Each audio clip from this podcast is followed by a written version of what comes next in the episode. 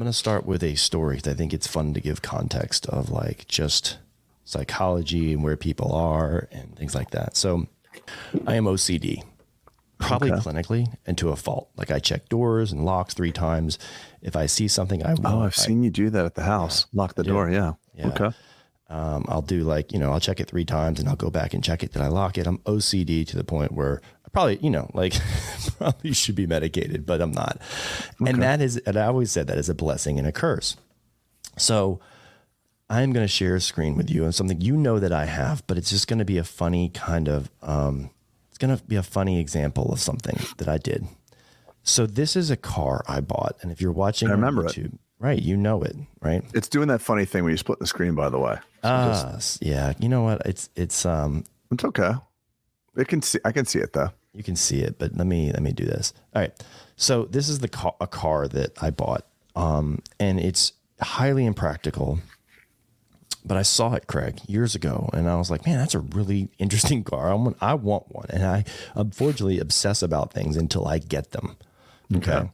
Um, so here it is, right? I had it built. I, had, I labored over it, and it's Yeah. ridiculous. It's ridiculous. Ridiculous. It's yeah. it's just obviously just made for I didn't someone want who's compensating for something. Uh, well, look at look at what I drive. But listen, uh, I I when when you showed me that car, I mean, you're so excited about it. I'm like, this is amazing.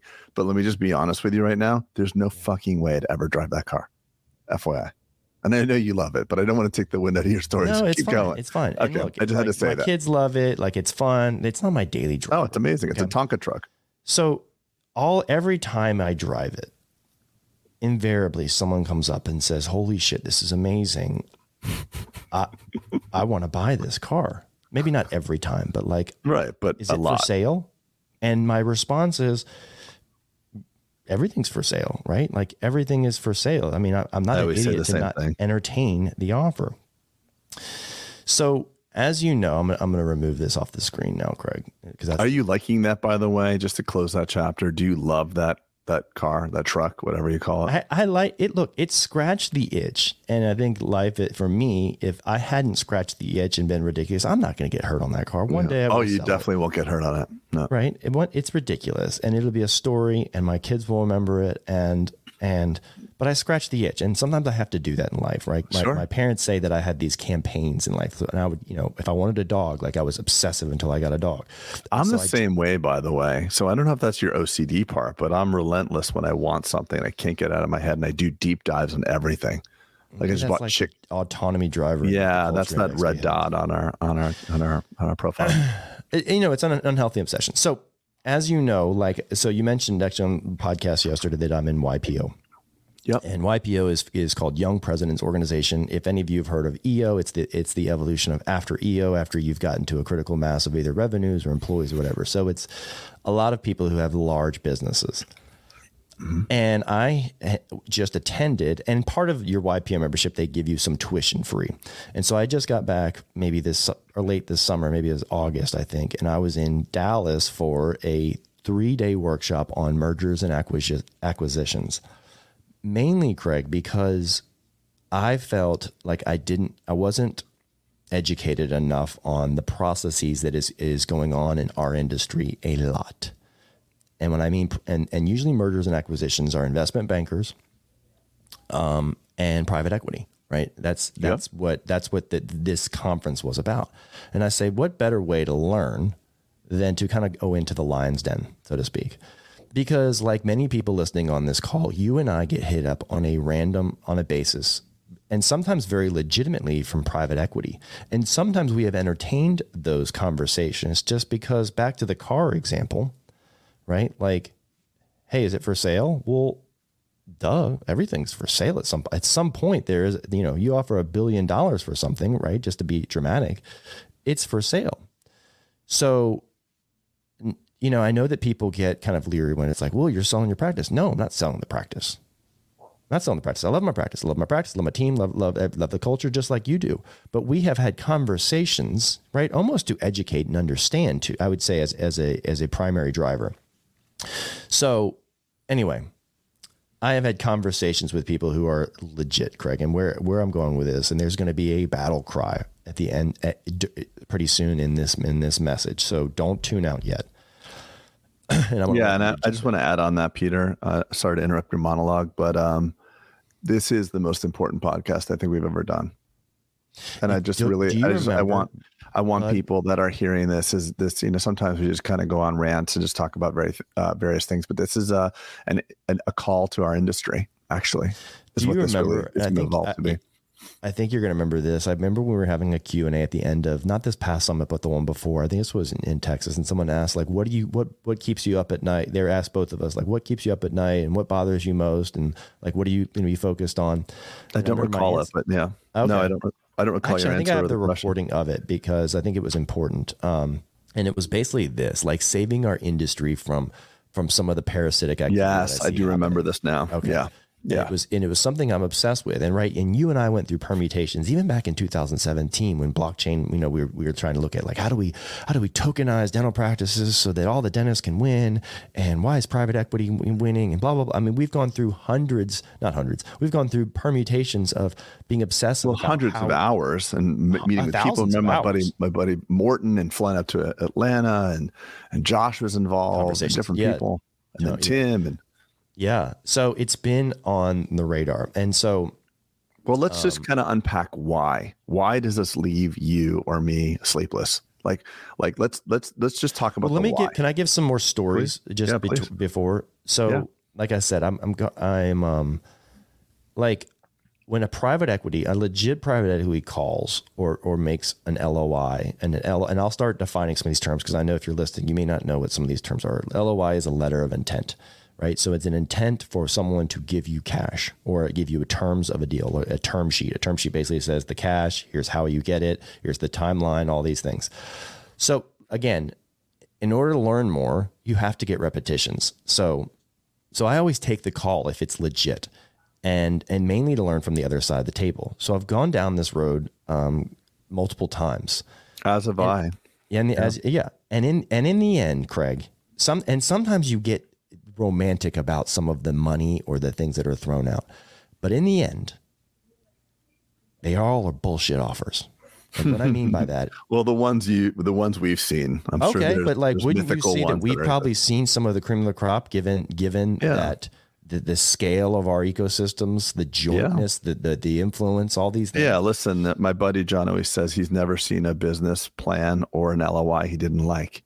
you know, the LOI is pretty cool. And but here's what, and this happened just even thing. recently. It's a bullshit offer with quote unquote something called an enterprise value. So here's where they're going to get you. Hey, doc, we're valuing your practice at $30 million. But guess what? We're only going to give you 50% of that in cash. And the other is going to be in this NewCo stock that we have. Some of it will be preferred shares. Preferred shares are basically just bonds, Craig right? It's just an interest bearing stock. It's not stock in the common hold holdco. Some will be in common, but guess what? All of your shares, they're going to be subordinate to us. Meaning our I want I just be, I want to back you up just one layer here. Okay. Because you, you've gone down to another an, another more granular granular okay. level. And I think what needs to be said is like the business of PE. Remember what I texted you this morning as a Patrick Bet-David thing? Patrick mm-hmm. David on his Instagram said, short term thinkers are a dime a dozen. It's just coincidence, by the way. He posted this this morning. He wrote, short term thinkers are a dime a dozen. Long term thinkers are extremely rare. History books favor long term thinkers. Don't let short term attention distract you from your long term vision becoming a reality. Chase the big, let everyone else chase the small. So what I believe, and the reason why I didn't want to go, I mean, we had gotten to LOI and EBITDA enterprise value, blah blah blah. PE, and I'm, we're cutting with very broad brushstrokes here. Private equity. Private equity. What they do is they do investments and they have a very short timeline. So they want to wait. Bu- hold on. So they are the GP, Craig, right? So they are the yeah, general partners in the deal, right? And they have well, limited partners typically that they have to respond to, right? Sure, sure. That that's a good detail, but I want to keep it just really high level, and let's okay. let's leave the industry vernacular out for a second so we can distill it down. PE okay. in general will buy a company, whether it's your flooring company or your dental practice or your paint store or whatever else, they they are interested in improving profitability and then making an arbitrage on the multiple they bought you and the multiple on the open market. So what does that mean in very simple English? Um, what has happened in dentistry by and large is that a single practice is worth X multiple, blank times earnings. Like let's call it six times your earnings. So you No, earn a hundred. six, but okay. Well, whatever. Well, I'm just using examples. But then the banking system and the private equity world has a common understanding that when you take multiple practices that were all bought at X doll X times multiple and aggregate them together. So let's just say mm. you have shitty seven shitty practices. One of them is worth X dollars, but suddenly by lumping them all together and saying that you have a DSO or a platform, now the market has agreed that that conglomerate geographically aggregate. diversified aggregate of those seven practices per unit is worth more right. So that and is the market- arbitrage. that is Buy the for- arbitrage. Buy it for So- a million, and now Right. immediately inside the ecosystem, it's worth three. million. right so therefore money chases this and when more Right. money just like nfts and and and uh, everything else and, and crypto when money is chasing something the system tends to get more valuable so what is happening and where dentistry stands in the crosshairs of an existential threat is that when money has decided that dentistry is um, the new darling of wall street they're going to try to buy up all the dental practices and push them all together and con- and and uh, consolidate them, as we've seen with dermatology and other things. The issue is that it's not necessarily good for dentistry. PE is private equity is not usually good for the industries they get into. So what do I mean by that? Let me just unpack this, and then I'm going to hand the hand it over to you. When you have everything, and I want to talk about that Patrick Bet-David quote. When you and I are making decisions, or we're advising our masterminders, we're always advising them for a long haul. What's a good thing for five to seven years? You know, like the Christmas bonuses we talked about yesterday. If you're planning on selling your company in six months, you're probably going to treat it very differently than if you're Yeah. probably tr- expanding it. So, private equity, by virtue of their investment timeline, they get money, they have to deploy money. If they don't deploy money, they get penalized. And they are planning on exiting that company typically within what, Peter? I don't want to misspeak. Three to five, again, three to sorry. six. The Typically, private of, of roll- Timeline of- from of- buying to getting out on a PE. right uh, to having PE. another liquidity event. So Right, right, right. Liquidity event is right. So having cash selling it. transferred on to someone, selling it to someone. So, like, is- what? Right. Three to five years, right? It's, Okay, it's- I think it's so- an under three would be fast. Five is kind of the general understanding of something Okay. called a re, it's a recap. A recap. Right. So, for the sake of the listener, is to sell it. So, what happens is you don't really care as much. You have investor pressure now because Mhm. investors like, hey, what's going on? Why do we have a slow week? Why do we have a slow day?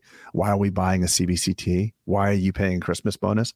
It's a different thing. As most of us, Because all business that owner- reduces EBITDA, Craig. it reduces right? your Is what you're profit. saying. But we do know that if you ha- if you plan on building an iconic business, you don't really think about what happens next week. Your your eye is on how do I grow, how do I scale, how do I do this, what's it going to look like in 5 years.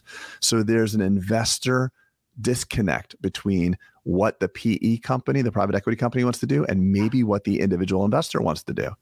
And the, so what they do is when they give you the money for your practice and they have the hold back of the second bite, you are at their whim of what they wish to do. And if they think they need to fire your your Patty, the director of operations, because they have their own Patty, and they say diagnostic wax ups, why do you need that? And by the way, no more this aligner company. You got to use this one, and no more cotton rolls, and blah blah blah blah blah. They're going to make your company a lot more profitable by doing that, but Right. short term. At what expense? Right. At what expense? So what ideally would happen is they'd take your company, they'd buy it, they'd increase profit by squeezing the margins, firing all the superfluous people that they feel, feel are th- superfluous, recapitalizing or reselling it, making a shit ton of money. They are out. And then you're there at five years and one day, maybe, and your practice is decimated.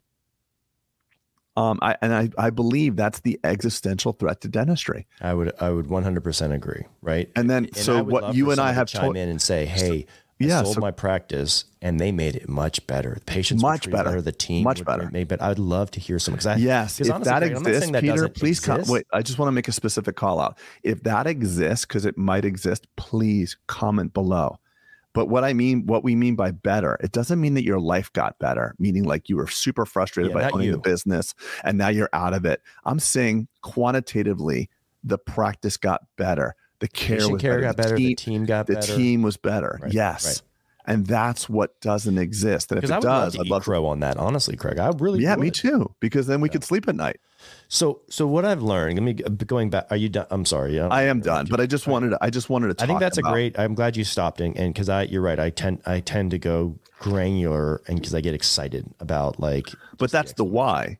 Because at the end of the day, you were going through a business calculation. Frankly speaking, if your practice is worth 30 and they give you 15 up front and the other 15 you're rolling and you really don't care and you hate your business, that might not be a bad thing for you. Right. that's and I think most of us dentists, uh, not even dentists, but I'm going to go back to another level. Most business owners, the reason why they sell is they hate their business. And a lot of business owners is like, okay, I got to sell this thing. So let me get it working properly before I bring it to market. They get it working properly and like, why the hell would I ever want to sell this? Right. It's that the built that's the built to sell book. Exactly what Right. it is.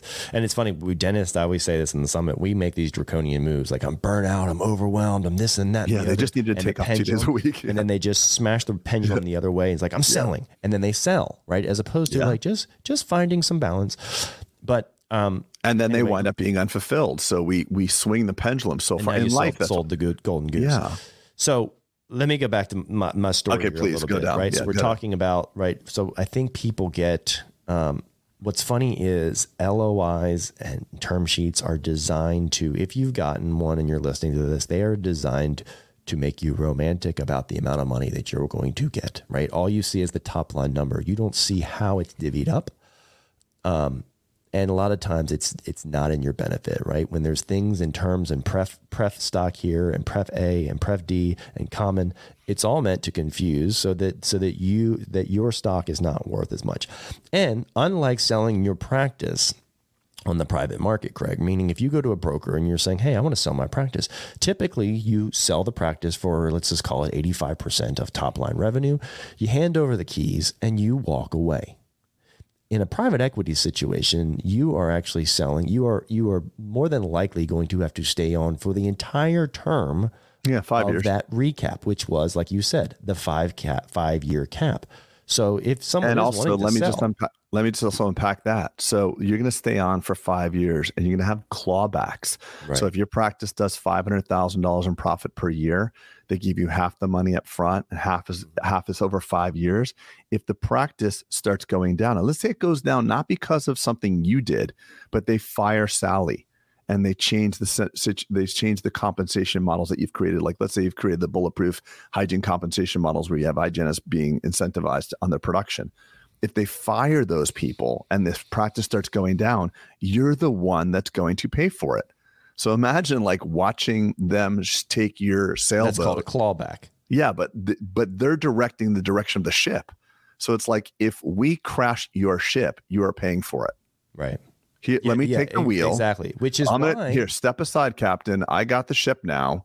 We're going but if to I crashed slowly. into the rocks, Right, it's, your- that, it's that's your going to ship. cost you. Yeah, yeah, yeah yeah we have no shared culpability i mean we're incented not to crash the ship but we because we went to harvard and we have these proprietary systems at our pe firm how to you know how to really run this company better than you do Right. uh, Right. you know uh, uh, that that's the problem and i think though you know we're speaking to and we're, we're speaking in general terms there are people there peter out in our listening audience that are so freaking fed up with their businesses it's consuming them you and i have had miserable days and months and years where we hated our businesses, Peter. We were suffocated by them. We couldn't see our way through. Uh, you know, like you, like saying, like, if I do another, you know, veneer case, I'm gonna freak out. And like, and then it was just a simple thing, like, hey, let's stop, stop clinical. And now you start liking it again. And then something else comes up. So I think it's really important to to point or out reduce clinical, or, or Right. take more vacation, or Right. something, but right. not these I, I, moves. Right, I'd say some of the people that have sold their practices, what Or they really probably assistant. needed, well, yeah, a personal assistant, but maybe what they needed was three week vac- a three week vacation. Yeah, yeah, yeah. And then the, you know, we have this need to be consistent with what we believe.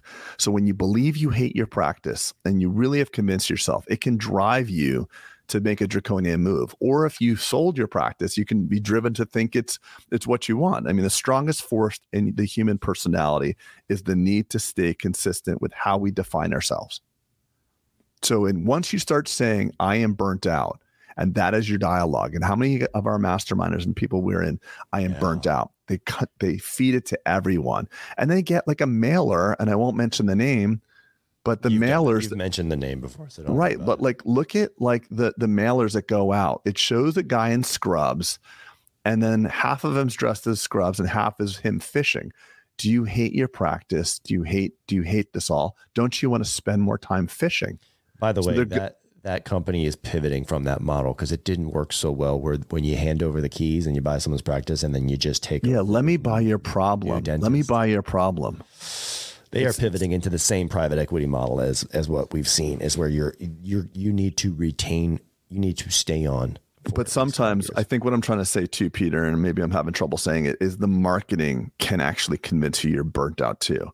You can actually like your job and like being a dentist. You get enough of those mailers, like, don't you want to spend more time fishing? Life is moving fast.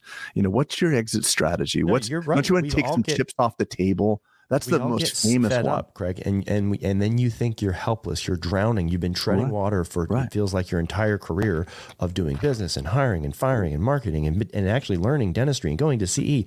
You feel like you're just you can't catch a freaking breath. Yeah. And right. And so the only lever that you think is at your availability is, oh, life will be good if I just sell it to someone else. And then I will go be able to fish. And like I always say in the summits, like I encourage you, if that's something you want to do, go do that for a month. Go do the corona on the beach, sitting there watching the waves for a month. You will want to blow your brains out. Yeah. That's like I So- said with that. Uh, yeah. You just how long? You know, I want to sell it and get a yacht and drink champagne. How long?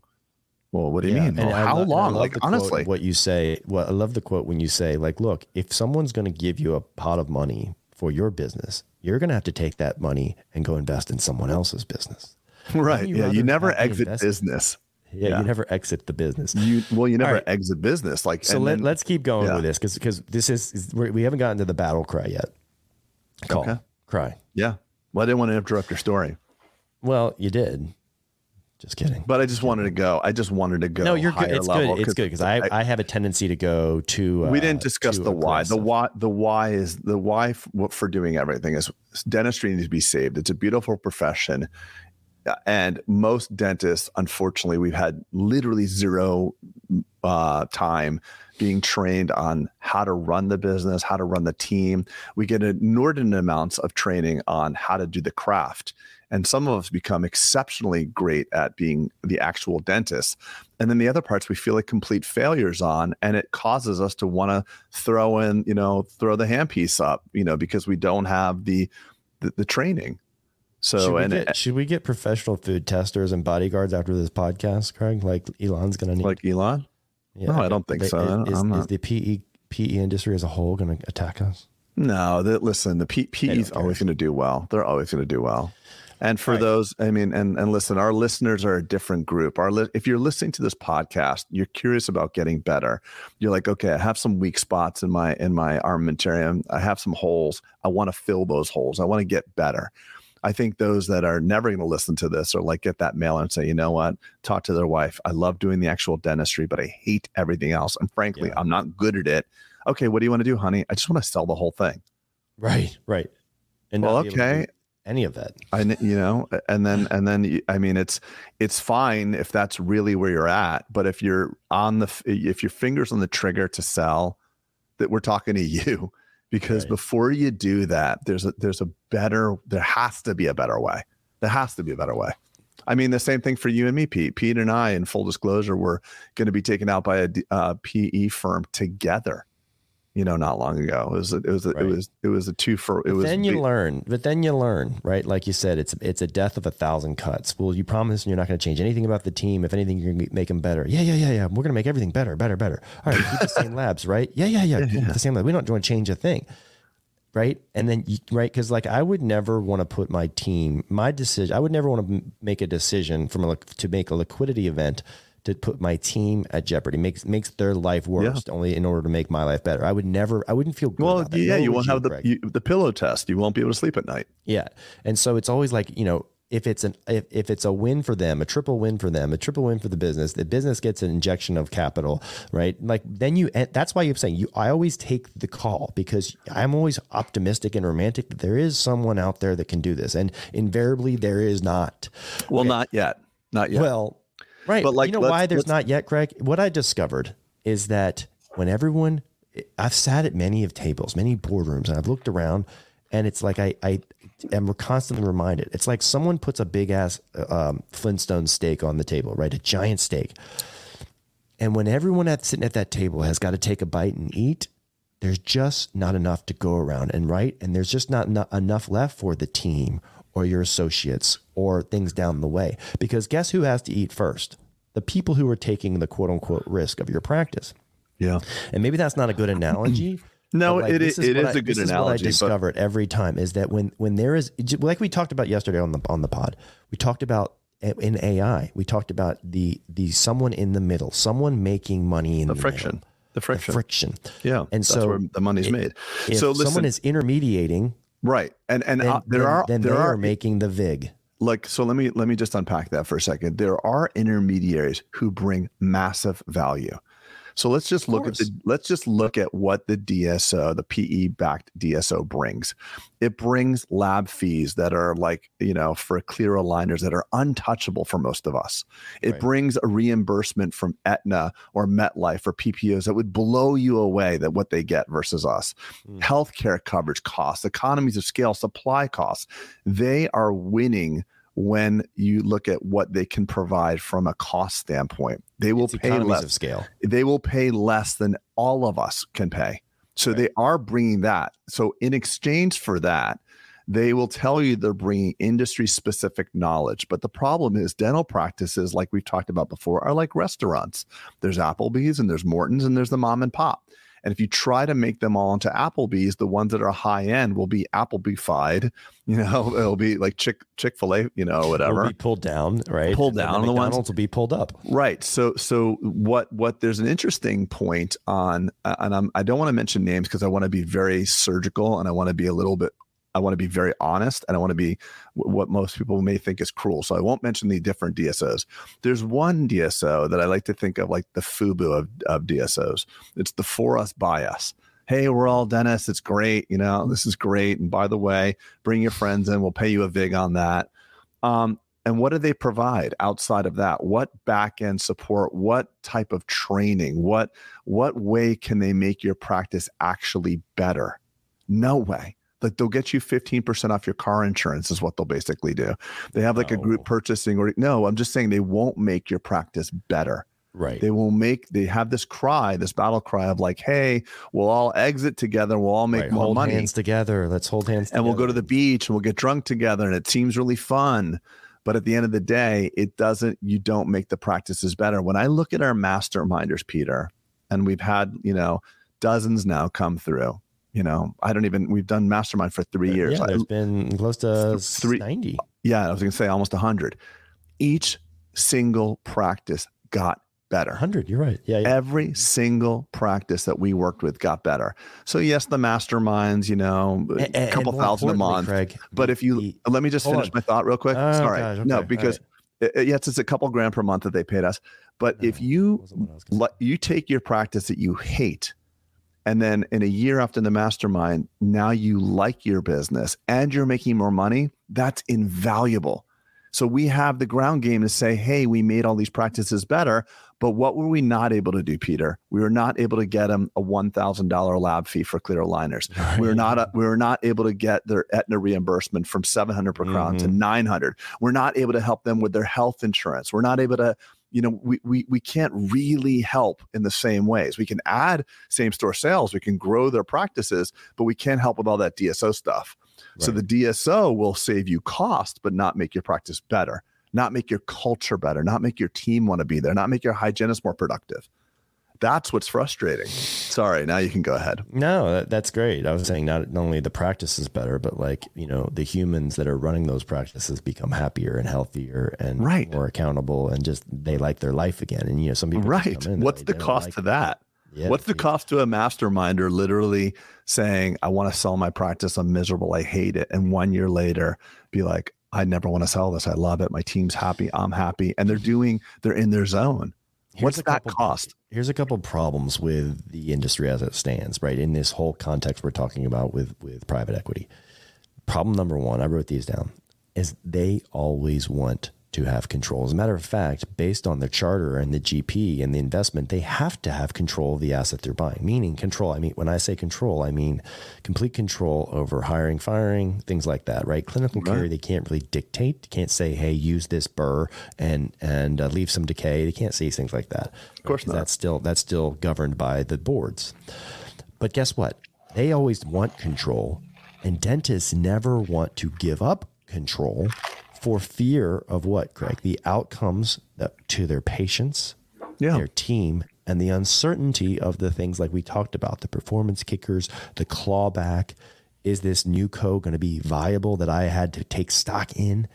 Okay. Problem number two is that um, fractional or minority investments um, make the investor. Meaning, if someone's if private equity never comes along and says, "Hey, I'd like to invest twenty percent, buy twenty percent of your practice," problem is it makes that investor feel vulnerable now because they are not in control. Okay? Right, of course. So not. it's either for them, it's like, hey, it's all or nothing, and and I've heard them say that it's all, either buy 100 percent of the practice or nothing. And I know there's companies out there that do do different. I'm just kind of speaking general. well, it's what the strokes. market has come to expect. It's what the market wants. The market has made this theory that if you take a bunch of practices and you aggregate them together and you call it a DSO and you offer some level of platform, poof, it is worth more. And the market will not reward those who like, even if they say, hey, we have fractional ownerships in 15 practices, the market's like, we don't know what to do with that. We don't know how to fix that. So the market drives this. Investors in the market drive this. And then problem three is unlike a year ago when it was just when every broker, when every when every investment banker for Dennis was just so busy they couldn't see anything. Things are slowing down, and the reason they're slowing down is that there is now a limited money to be made. Yeah limited access Meaning, to capital. Yeah, exactly. The general partners yeah. have an expected return to them by the limited partners. Limited part. So a general partner is someone who runs the fund. Let's call it the. Yeah, you don't have to fund. go. You don't have to. Uh, well, I think it's important. We're educated yeah, here, right? And then that's, limited partners granular. are someone who's like, I'll throw a hundred grand in, right? Yeah. So, but so the cost of cap, and usually a lot of that is done on leverage, meaning like, hey, we'll raise a hundred thousand, but we'll also get a bank loan for a hundred thousand, and then we'll have right. two hundred thousand. So now the cost of capital has gone up, and yeah, like, cheap money to, causes frenzies, feeding frenzies. Is what is what it really is. Yeah, and now yeah, so now it's ten percent. Let's just call right. it ten percent for bridge and mezzanine loans and things, things that are speculative. So now, now you have to expect a higher yield because if bonds are paying four percent, like all right, Pete, we got sure. that. Yeah, let's get there's. I, I get it. I just think right. I get it. There's there's macroeconomic factors, but for the average dentist that's listening to this, this is like it's it's just showing why right. this is You're all right. broke. Yeah. So You're let's just because there's there's a major important thing that we're trying to kind of there's a through line here of what we're really trying to say, and it doesn't really have to do with mark, macroeconomics. I know that you you love it, and I love it too. But for well, the average, it drives a lot. But you are absolutely right. It's yeah. it's it's diverting. It's, it's I am diverting us from the from the call. Right. Yeah, and the cause. The cause is that we're, we're under an existential threat because when the, the market will correct and rates will go down again and this feeding frenzy that as you're talking about will resume and when you look at veterinary and you look at dermatology, they're both like 80, 90% consolidated. That's the future of dentistry. We're going to get rolled up. We're going to get rolled. Every single practice, I believe, will be rolled up. And you and I have been sitting here thinking, like, eventually there'll be a great DSO. And as long as the market runs things, money, you know, follow the money food look at what's happening with food. You know food is industrialized and processed and pharma and everything. I mean there's the free enterprises being big companies win. Look at what happened through the cares act and the pandemic. Big companies got more money. So it the the speeding up of large companies is is the velocity of acquisition and roll up and everything's getting bigger and bigger and bigger. It's happening can I take a stab at what a model that I think would work? That I think sure. that that, that and I'd love to crowdsource it too. So this is going to be an interesting thing. I want people to hear what you like, what I like, and what their wish list would be because I think it'd be interesting. Well, I think too. Also, it's important to point out that, like I said, we've been talking about this forever. Talking about something, complaining about something, and then not taking action is like almost not. It's not helpful. No, so it, it finally decided to take action. But I think, like, like Craig's saying, like, let's pot, let's let's let's crowdsource it to the audience and see something that would work.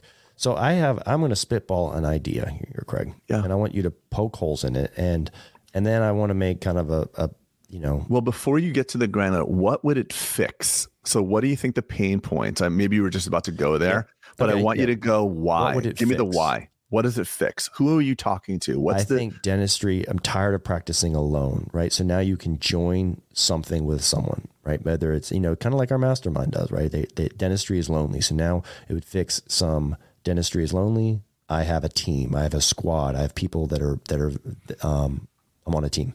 Okay. okay? It- would also fix this event would also take some chips off the table, like you've talked about. Like having a liquidity event is helpful sometimes, Be- and and the cost. So there's the time value of money. If let's say you're in your 40s, and if you could have a partial liquidity event, not selling your practice, but a partial liquidity event where you could take some of the ownership of your practice, sell it, stay in control, nothing changes internally. Now, now and then invest that money Yeah. the time value of money would make it far 10 times more valuable, five times more valuable Oh, than yeah, if you course. sold that when you were 65. Right. And also now you don't have concentration. So for most of us, you and me included, our practices are the largest percentage of our nest egg without any second. I mean, the next thing is is a distant second. You know, and if you really think of the practices and then you thought your real estate was a distant second, they're all tied to the same practice. So you have to lump that into one. So what you're saying is is taking somebody and and giving them a liquidity event and having them invest that in a different platform that's diverse from dentistry and having it grow into a money machine. That would be cool. And by the way, I want to clarify like lonely. Lonely doesn't mean like, hey, I need someone to talk to. It's like, hey, I don't know how to fucking do this. Who's done this Right. before? So it's like a think tank, like what we do in the mastermind.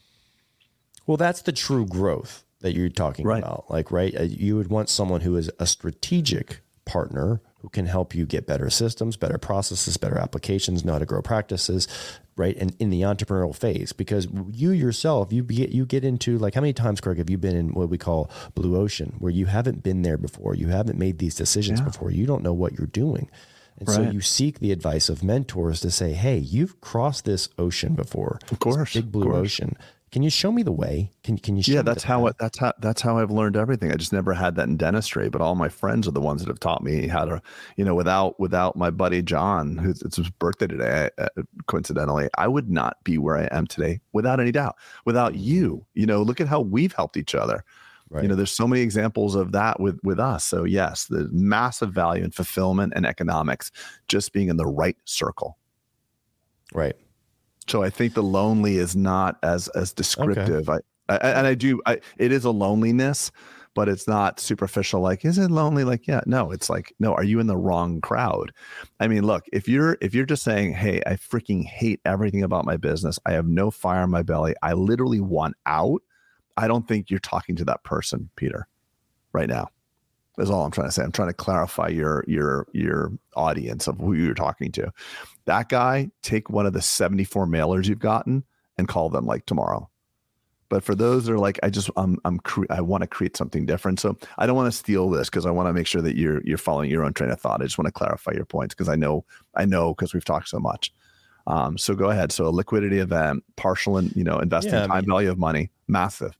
Yeah, the, and the the enterprise value increase, right? Like uh, if you're partnered with something, if you're loosely holding hands, if you're looking like you have the same systems and operations, right? The enterprise value, kind of like we talked about, the aggregation makes your ecosystem worth more, right? Yeah, so- Without you so what you're- control.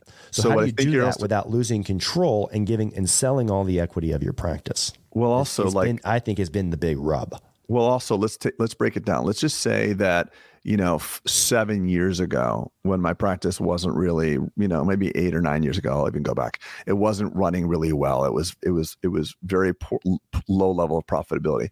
If you would have come in, maybe you and a couple of my mentors would have come in and said, "We're going to take." I'm just using a random number, 30% investment in your practice right now. Okay. And I sold you that 30% right now, d- just judging on what the last nine years have been, my 70% would have been worth three times what it Right. was, you know. So, so the 30% you I, that I sold out, that 30% would have been nothing because my 70% would have am I am I making help me Yeah. help me say what I'm trying to say. I'm saying that my I'd rather have a limited interest in something that quadruples Right. than 100% of something that doesn't move. Right. So that's what's happened in my practice. You're my making your, your my profitability yeah, Yeah. my profitability of the last 9 years has gone up by sixfold, fivefold, five times. So who cares? But and if I would have had the right people, fortunately they were just friends like you and John, my buddy Randy, and just different pe- things I've learned. A lot of it's my own work. Seventy percent is my own work, but thirty percent was them. So and then imagine adding onto that, Peter, cost savings, healthcare, um, you know, clear aligner fees, uh, DSO level discounts on my practice supplies. I don't have any of that. I just had to grow my own scale. You know, but imagine if you layered that in, what would the real return be? Because we're just talking about like top line growth. Yeah. Yeah. Procurement deals, deals on insurance supplies, SaaS Right. products, Invisalign. You know, you get bigger volume. Uh, you get bigger volume. Reimbursements, Peter. Reimbur- yeah. Um, So that's what I think the traditional DSOs are good at. to me, I think it, I think it always lies with control. To me personally, right? well, that's because it's your profile. Well, right. But I think when you don't have control, you worry, and and it creates a different set of worries. Versus, is my new patient's going to be a lot this year? Now, when you don't have control of it, all of a sudden, is are my team going to be okay? How's my patient care? Am I going to be okay? Was that enough money? Yeah, right, we yeah. already but- discussed but- that. So let me right, give a but that- model. that's right? just because one. I feel like yeah. there's a, a and, and I would I, I went to like you said we're crowdsourcing this. I'm going to spitball something that I think would be Please. wise for bulletproof to say let's do this and invest in people's practice where everybody wins. Always back to the triple win where everyone wins, because the thing that I think is interesting, Craig, is that there's a the, in a, in, a, in every exchange, right? We talk about that intermediation. The private equity is never necessary in a transaction. It's just that they got more sophisticated about doing things together and rolling things up and Right. acting as the intermediary. Right. And now we've inserted them in this industry that we, Right. we always had buyers and sellers. Right. But right, so uh, let me give the this but but just so you know, Peter, it's not just DSO private equity. It's I like know. wh- when you have Zillow, why do you need to call that real estate agent? Like we did yesterday in the like why all these services, these ancillary intermediaries that make money through friction.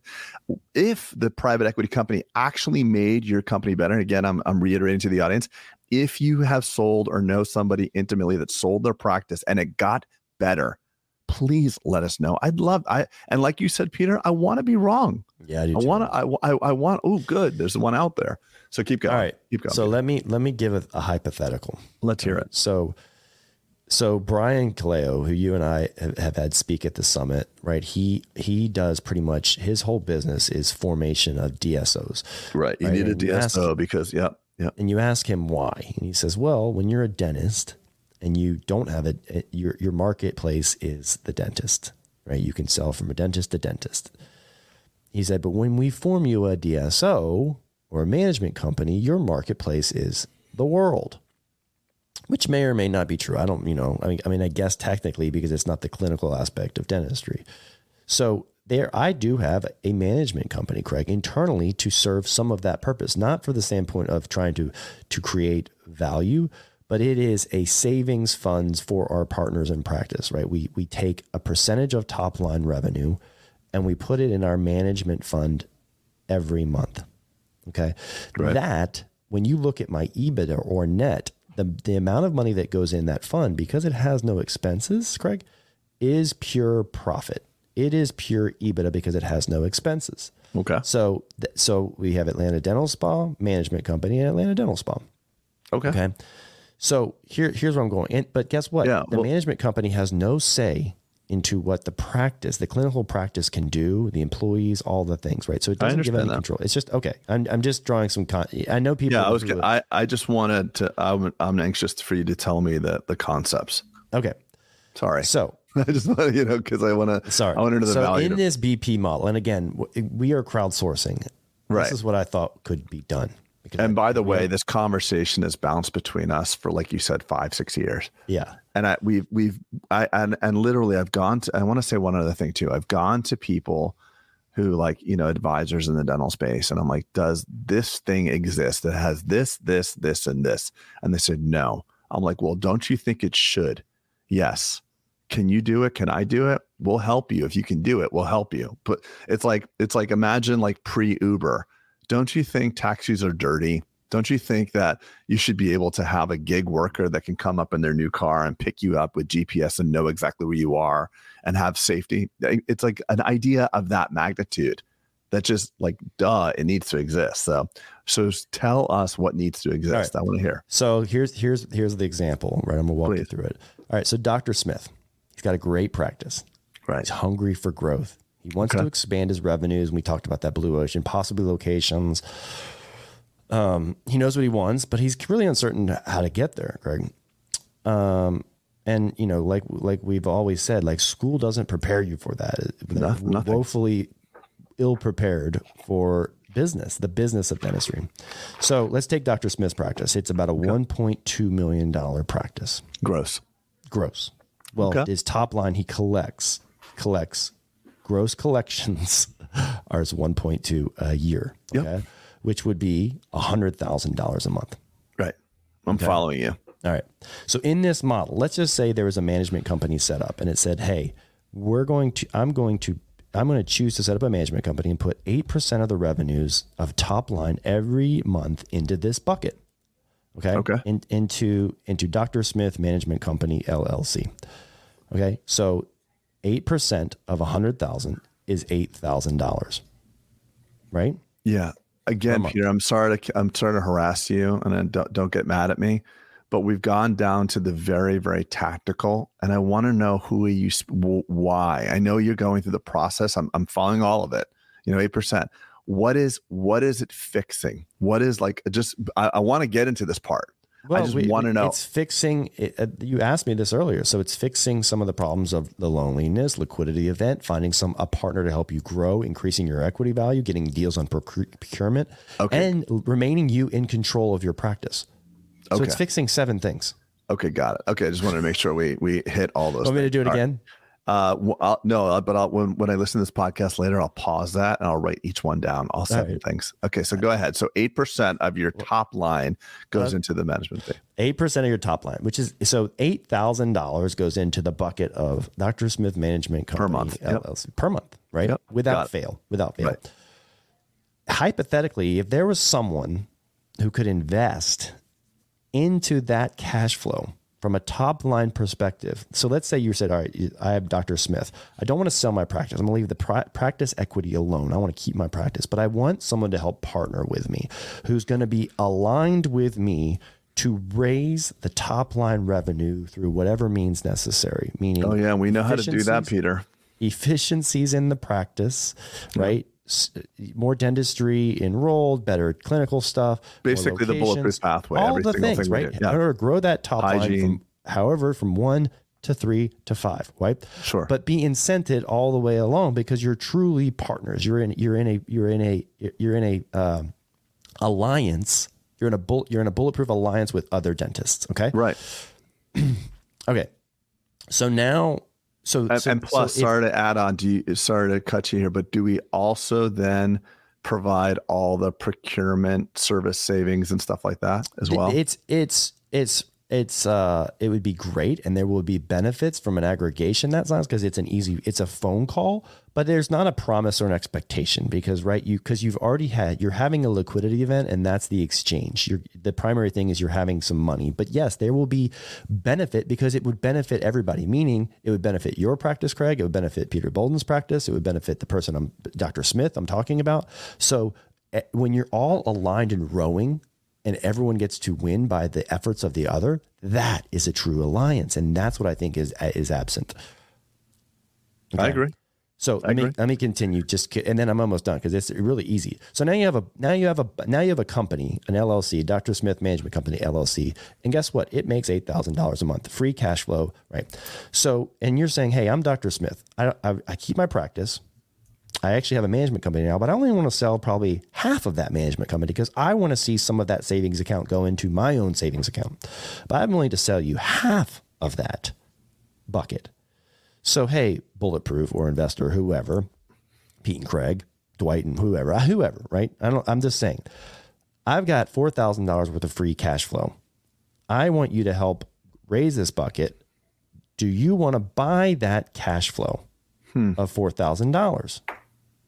You're going to be a 50% owner in the company, Dr. Smith LLC, Dr. Smith Management LLC. And you're going to, and, and honestly, we're both incented because I have 50%, you have 50%. Well, let's, let's, let's work together to raise that top line for the, the rights to buy this, Well, rights to this I'm, profit. I'm a, I know getting not- a little it's not lost. ex- it's not. It's so easy. yeah, right? I hear Okay. you. I, I hear you. I hear Hold you. On. just- okay, we're spitballing. Let me just finish, and, then, and then I'll shut up. I promise. Okay. For the rights to buy this, right? So that would be on annual. That would be on annum. Four times twelve would be forty-eight thousand dollars, right? So hey, doc, how about here's two hundred thousand dollars for the rights in perpetuity for that something because that would be a four x or a five x, whatever it may be. That is a way. That is something that I have have, have toyed around with Craig for a long time because No, I and I hear you.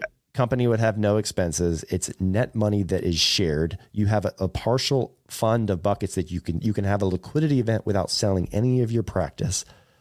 Right. Um, No, I, I hear you, and I and I think uh, and I love it, and it, it's it, it's and it's Okay. it's very it's very it's not surprising that Peter Boldon would come up with this because Peter Boldon's pain points are control and other things. So what I'm speaking to is that there's a there's a larger and again we need comments here. We need we need some comments on this stuff. So please if you're if you can sign in into YouTube and drop some comments on what well at the timestamps of what we're do, we're talking about here. But for others, you know that you're talking about this uh, this this Dr. Smith who maybe wants to grow his existing location or grow other locations. There's other people that their practices are in in they're good people, they're good doctors. We would ru- really like them. We like their values and the way they they operate, but they just don't know what they're doing and they're getting their ass kicked. Right. And they actually probably don't want 20%. They probably want like 60% sold. You know, 60% like eh, I'm confident, I'm willing to work, but I I just I really want to exit and but they can actually be saved and make their practices better, but they may want a larger liquidity event. And I, my my concern is that does this does this model that's so granular and specific work for everyone? My, what I would want to create is provide those seven value propositions to all people. I shouldn't say all people, all a larger sample size. Because if it is Well- like I just hate my practice, I absolutely hate it. My wrist is hurting, I can't work. You know who to call. But who do you, who do you call if you're all the other people that want to keep growing? I guess my battle cry is this, Craig. You and I have talked about this. And, Sure. And I was just I was just hypothesizing with a scenario that I think would work. And you're right. Is it would it be for everyone? No. But, But if if we could, if you day, did you build and something, I- if you built an you algorithm have- that could, hold on. You and I here's the battle cry. You and I or have actively been talking about ex- making investments in practices, either buying them together it. or things like that, right? And then and then and we were thought, we also in full dis- in, in full disclosure, Peter, you were going to announce, like we both wanted to announce on the podcast, hey, if there's someone in Georgia or someone in Florida, let us know. And then Right. it was it was a conversation like, hey, Peter, look at what we do with the mastermind. Like I had a conversation, someone who wanted to join the mastermind recently. And it's like, you know, it's a lot of money, you know, whatever it was. I I don't know. It's like two or three grand a month. I don't even know exactly.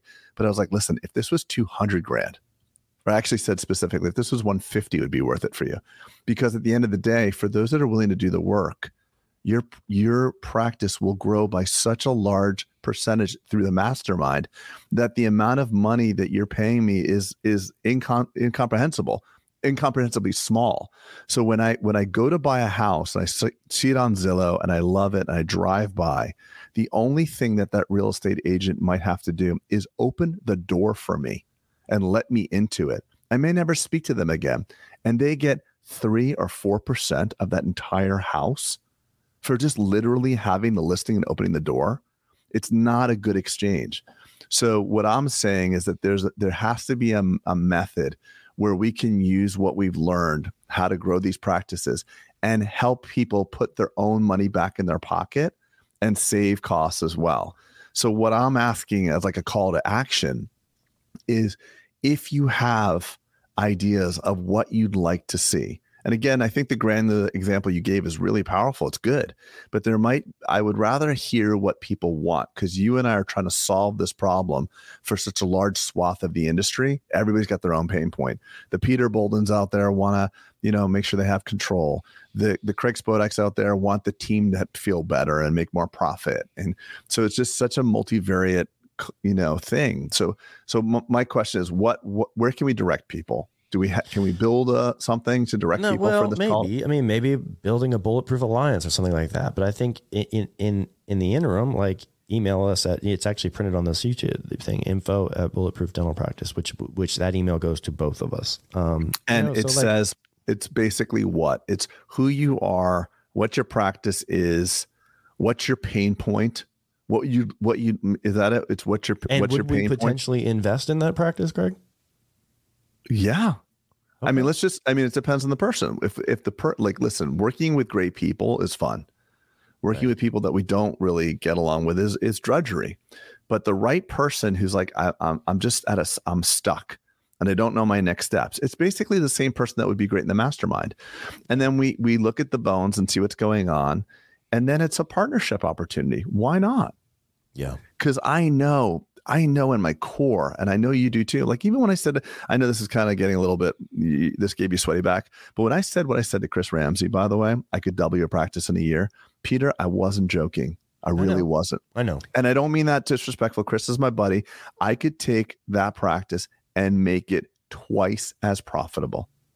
That's simple. Hand like pencils down. When I could, and and and I would if they if if that type of practice wanted to do that, I would do it with them, provided that they were really willing to do to grow. But if that's their pain, they never said they wanted to grow, so it's fine. But I, I would be willing to do that. I know you would too with the right person. So it's what's your pain point? What do you what what would you like to create in three years? Mm-hmm. And how do you think this could help you. If you had a wish list what would it be? What would it what does it look like? And it may be some people are like i really want 80% of my practice to be bought out. I want to keep some of it because i want to go for the ride yeah. but i'm risk averse. Or i really like boldon's idea. That was a pretty that's a pretty neat right. thing there. Right. Right. But in order to have like a one size fits all solution it would be cool to be able to craft it and then the crowd will tell you, I like Boldon's, or I really rather have like 60% sold because I really am just risk averse. I think I mean, dentists are creating alignment, Craig. Like, look, right. uh, truly holding hands in some financial capacity. I, I think, yeah. right? And and it's and it's it's uh, a next step above the mastermind. A mastermind, correct? It's like mastermind's cool. You're helping me get on my get it, and I'm good. I did one or two years. I'm out. My team and my right. hygiene and, and, the whole thing, and then right. right. it's probably the next step. It's the next of, step up um, of involvement. Instead of like you know, it just we had this conversation like instead of putting your money in like the stock market and the spy, like I would way rather invest. Oh in yeah. Colleagues and the oh, yeah. teams and practices. But you and I know such, this. You know what? You know. and I know this business, and we have a hundred ninety some odd uh, masterminders that we all made their practices better. We take their income before, and we take their income after. We know what we've done. Mm-hmm. So it's not like we're sitting here saying like, "Oh, we can open up ice cream shops and ice cream." You know, we don't. We know it's like most hygienists are underproducing most di- most doctors are underdiagnosing, under enrolling. The bonus systems that they build are problematic. The supply costs are problematic. I mean, this is just like duh. This right. is what we do. Well, stay in your lane, right? It's a very uh, yeah. Very stay good, in your every lane. time I get diverted and I get a painful lesson that like yeah, like when you and I have podcasts on real estate. By the way, it's cool. Yeah, but we don't. You know, I mean, we're you and I are amateur real estate people. Right. We but, have but decent experts por- in dentistry. We are experts in dentistry. All things dental, Peter. All of it. Yeah. All of it. So I don't know. I'm glad. I'm glad we did this pod. I know you said, look, let's just get on. I know it was very. It was almost spontaneous. Look, we did two long ones yesterday. We are having a good cadence here, bud. And today you're like, dude, mm-hmm. let's just get on and spitball and like, let's hear people. Let's talk. Let's create dialogue around like what it would look like for people. Yeah. And I was like, really? We can do that? And you're like, yeah. They're our friends. They're the people we know. Yeah. They're our colleagues. Yeah. So it is a call, it is a call to the industry. It is, in my opinion, the most important podcast we've ever done because it's it fixes the existential threat, um, and the fact that you and I are, you know, opening it up to the to the audience, I think is uh, is a powerful step. I mean, I I I want to hear. I hope that it's received.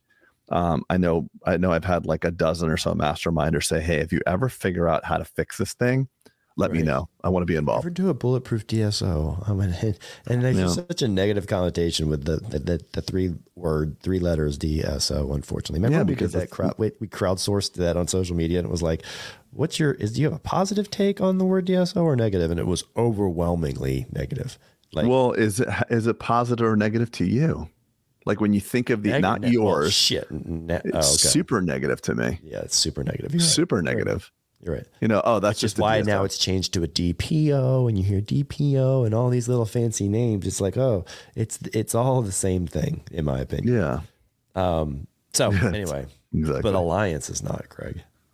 Anyway, but that yeah, I mean. Well, I fun. mean, that, listen, the branding is is obviously different, but the intention of what it would be, there's nothing like it. And I Right. and honestly, I hope i- what would be also a cool uh, uh, outcome from this is that someone else hears this right. and fixes it the same way we're trying to fix it. Like this is 100%, Craig. like we don't care about losing this battle. We want to win the war. We want we want someone to do this better, and there's no one doing that. it. No one's doing it better. But we are going to have somebody on the podcast coming up soon. That's going to be interesting. Someone who sold and um, compelling story. So I don't want to steal that fire, but um, he's happy because he couldn't see his way through. But I'm going to hit him with this hard question of like, how about if you would have had this alliance thing? Yeah, How yeah, would that have been? Yeah. D- Damn it! I should have done that. Should have done that. That's yeah. gonna- you're gonna you're gonna create a you're gonna create like oh well misgivings about decisions. all people. good. We should always uh, we should always look in the review mirror and try to do it better. All right, bud. That's Cool, it man. Thanks for that. And we are yeah. Guess what? I'm putting some music on. Yeah, rock go. and roll. See you guys next time. Take care, everybody. Thanks, Pete.